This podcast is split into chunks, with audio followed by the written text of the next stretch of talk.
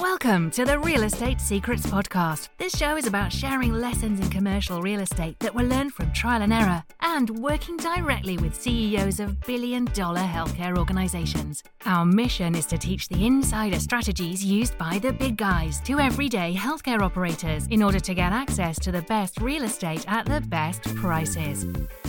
Hello and welcome to Commercial Real Estate Secrets. I'm your host, Austin Hare. Today, we're doing a market update, recapping what's been happening in the commercial real estate market over the past several months and trying to give you the best insight and information on how to make informed decisions moving forward. So it's been over a year since the pandemic struck, and a lot of people are sitting on one of two categories. Either A, you think that we are in for a recession, you think that it's the global economy, the U S economy has been propped up, or B, you think that you we are past the, the dust, it's settled, and we're in for a bright future. And so I'm just here to shed what I've been seeing in the marketplace and give my opinion on what's going to happen moving forward.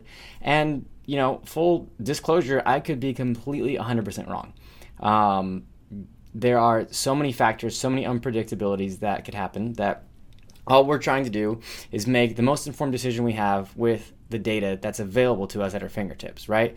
And so here at Leaders Real Estate, you know, first of all, there's been a lot of talk about commercial real estate because what happens when you have a, a pandemic or a, a crisis or a recession or anything like that is the first thing that ha- goes is the stock market. That falls really quickly because the stock market is generally a leading indicator. It's a future prediction of earnings. That's followed by the residential housing market, and third, sometimes close to the last thing to get hit is the commercial real estate market. And that's because it takes a long time for this to settle in businesses, for businesses to try and weigh, you know, make their way through the storm. Uh, they go through all their cash reserves as long as possible before they finally end up closing the doors or whatever it is that they have to do that would give more vacancy in the commercial real estate space. And so we have had a, a significant amount of time at this stage to kind of see where the dust has settled. And so far from where it looks like to us is that we're not going to see that big of a, a correction, if any, in the commercial real estate space.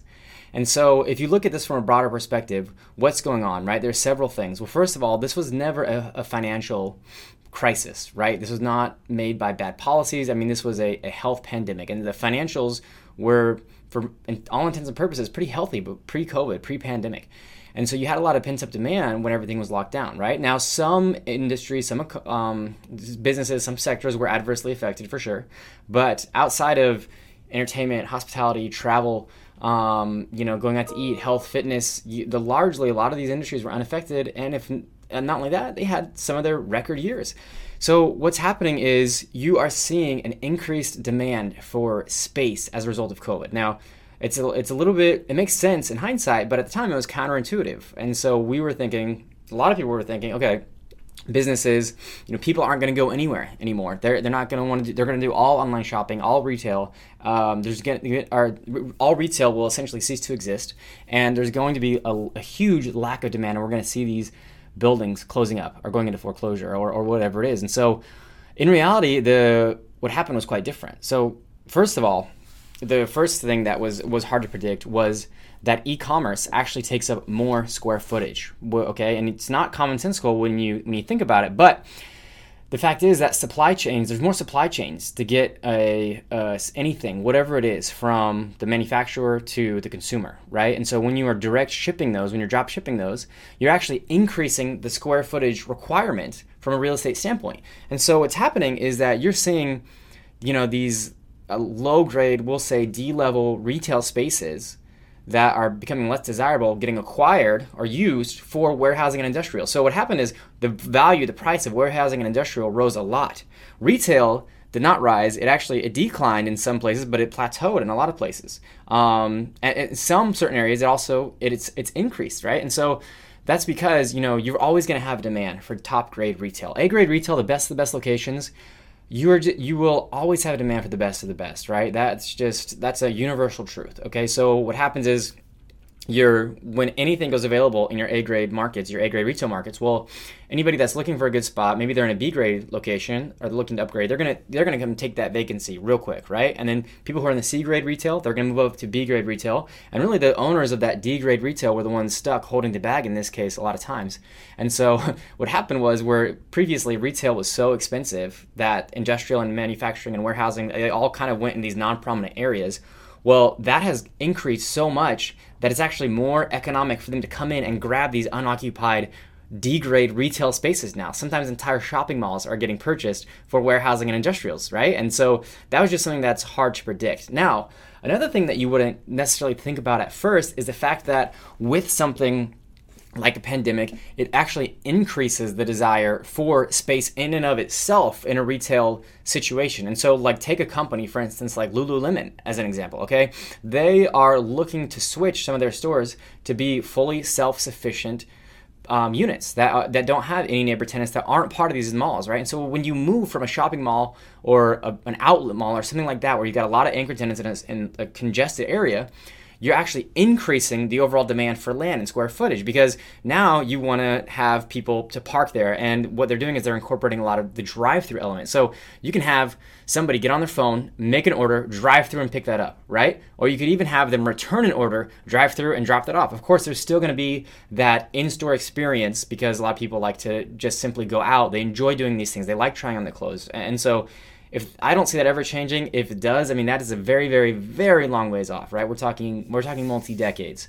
So in the near term and the and in the midterm and even in, in the long term, you know, you're going to see good pricing pricing for commercial real estate, in our opinion, and um, and, and it creates, you know, it, it just creates a little bit of a dichotomy in the market. The other thing that is a little bit ironic is inflation. And so we are obviously in an inflationary market. We've printed thirty to thirty-five percent of the entire U S money supply that's ever been printed ha- has been printed in the last thirty, or sorry, uh, really twelve months, twelve to, to fourteen months, right? So that's a huge number. Um, you're already seeing inflation make its way through in asset classes. People who have assets, people who have assets are disproportionately affected than people who earn wages. So when you create an inflationary environment by by printing money, having, you know, things like stimulus checks, unemployment, government packages, what happens is the value of assets goes up on paper because now there's more money competing for those returns. There just is. And the wage earners are the ones who are actually the most adversely affected. And so um, it, it and that is also ironic. But what you're seeing is the the asset prices go up, right? So you've got commercial real estate, you've got regular real estate, you've got the stock market assets, um, like owning equities and individual sh- shares and stuff like that. Those are all going up because there's so much money, there's so much cash on the sidelines looking for returns. And people who have had assets have seen significant increases to their net worth on paper, uh, it, while simultaneously the purchasing power of the dollar has gone down. And so what I mean when I say that it's ironic is you will be, investors are willing to pay more money right now for commercial real estate buildings in terms of cap rates. So they'll they'll pay lower cap rates, right? Which means that you're paying more for the building. So where previously we might have seen buildings go for six or seven percent cap rates, those are going for, you know, five and a half, five percent cap rates. And that makes sense, right? Because it's like, yes, I want to, I'm willing to pay more now for an asset because if we're in an inflationary market, that is going to increase in value over time. And that's true. However, what I mean when I say that it's ironic is the fact that those buildings are tied to the value of the leases, and the leases are not inflation-proof for the most part because they have built-in increments, right? Like they're they are very good at calculating for historical inflationary periods, and that's why you might see a two percent, three percent year-over-year increase on commercial leases, or you might even see a ten percent increase after five years, like every five years. Um, and so what's happening though is that those are already baked in. And if they, those continue at, you know, two percent, three percent a year, they're going to be underperforming the rate of inflation theoretically. Like obviously we don't know the actual rates of inflation moving forward. We can only speculate. But assuming that we're going to see in, like increase in inflation rates than we have historically, that means that the two to three percent rent increases will underperform those inflationary numbers. And you, but you still have people paying higher prices for those assets. And so that's where it kind of comes to a bit of a crux. But all that being said, you know, we personally are, we are obviously biased here at, at Leaders Real Estate, but we think that it is a good investment to continue to invest in real estate. I mean, whether that's commercial or whether that is residential or even investing in the stock market, because what you have is a, is a lack of supply. I mean, since two thousand eight, builders have stopped really building at the same rate that they were prior to that, and there has been a huge huge lack of supply. And for a while, the demand is, was pretty low, right? But what happened is the demand has much, much outpaced the supply in terms of real estate. And so we're already going to be a little bit behind. And then when the pandemic happened, people left apartments and, you know, downtown scenes in droves and wanted to buy their own places, their own their own houses, have their own real estate, and with a lot of space, right? Like they wanted to get away. They don't want to be packed in. They wanted to have their own space, their own backyards, be free to breathe fresh air. And that, what happens is it's just, it drives the prices up like crazy. And so some people might say that we're in a bubble right now, but the reason we don't believe that we're in a bubble is because this demand is not going anywhere. They, they're, you're having, yes, you're having bidding wars. People are paying over asking price for houses, for buildings, for whatever it is, you list it, and uh, it's getting snatched up like that. But it's because there is so much demand. There is a huge amount of demand. And in our opinion, we don't see that demand falling. We don't see that diminishing anytime soon. And so, Um, you know, to wrap it all up, the, the stock market obviously plays into that too. And, and we've seen phenomenal earnings. I mean, really COVID created the opportunity of a lifetime. If you were optimistic, if you were bullish, if you're willing to take some risks, I mean, you could have gotten the companies for deals that you may never see again in your lifetime. Some people took advantage of that. Some people didn't, but, uh, what we're seeing is the market continuing to go up, you know, continue to go up and to the right. And, um, it's going to be volatile, obviously, it always is, but we think that fundamentally there's enough sound infrastructure, there, there's enough soundness uh, to continue to have a bullish case for the market. Uh, the other thing that's actually uh, that we consider good news, and um, I'm, I'm just regurgitating what I've heard Kathy Wood say over at ARK Invest, is that people are saying that we're in a bubble, right? People are worried that we're in a bubble. And that's actually a good thing because it means people are exercising caution. Whenever you think that there is no bubble, whenever you think that all you can do, if everybody's in consensus that we can only go up from here, that's when you need to be really, really worried, right? When there is blood in the streets, um, that's when it's the time to invest, right? Be fearful when others are greedy and greedy when others are fearful. And so um, you don't want everybody to be greedy right now. You want there to be a, a caution of pessimism um, to go along with that optimism. So, um, to wrap it all up, long story short, we think that it is a good time to invest. Um, expensive, yes. Pricey, yes. But the, the value is there. It, we believe it's going to continue to go up. Um, it's not going to get any cheaper. And so if you just sit on the sidelines and wait for an opportunity, I mean, you could be waiting a long time. I, I've known people that have been calling for a recession since two thousand fifteen and two thousand sixteen, and they've had cash on the sidelines, right? Robert Kiyosaki from Rich Dad, Poor Dad. Um, he's been calling for a recession since two thousand fifteen. And, and if you missed, if you waited with cash on the sidelines, I mean, you would have missed out on a huge, huge return. I mean, you, you know what I mean? And even even though we had the pandemic, we had a thirty-five percent correction, you still would be up if you invested on the worst day of two, of twenty twenty. And so we personally don't believe that it's the right time to sit on the sidelines, um, especially in an inflationary market where your cash is going to have less purchasing power.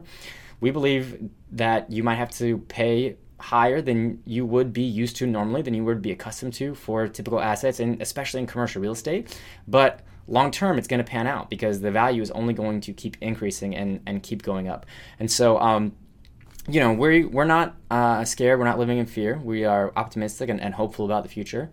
And there's just, there's always going to be a demand for good spaces. And so, Uh, keep, you know, keep looking, keep looking, keep trying to find those spots, keep trying to find opportunities, um, whether it's for purchasing for an investment or you're just looking for the, the best location for your business. Um, the the prices aren't gonna aren't gonna get any cheaper. And so hope this was helpful. Hope this can uh, help you make informed decisions as you move forward. Again, this is all just strictly my opinion. Um, no no actual financial, I'm not giving you any actual financial advice. This is just what I'm doing and, and what we see here. So I hope you guys have a great day. As always, uh, if you like the content, let me know. If you hated the content, let me know. We're always looking to improve and get better. So please reach out and we'll talk to you guys soon. If you need help finding the perfect location for your practice or you're ready to invest in commercial real estate, email us podcast at leaders re dot com. That's podcast at leaders re, R E as in real estate dot com. Or go to leaders re dot com and fill out our form. See you next time.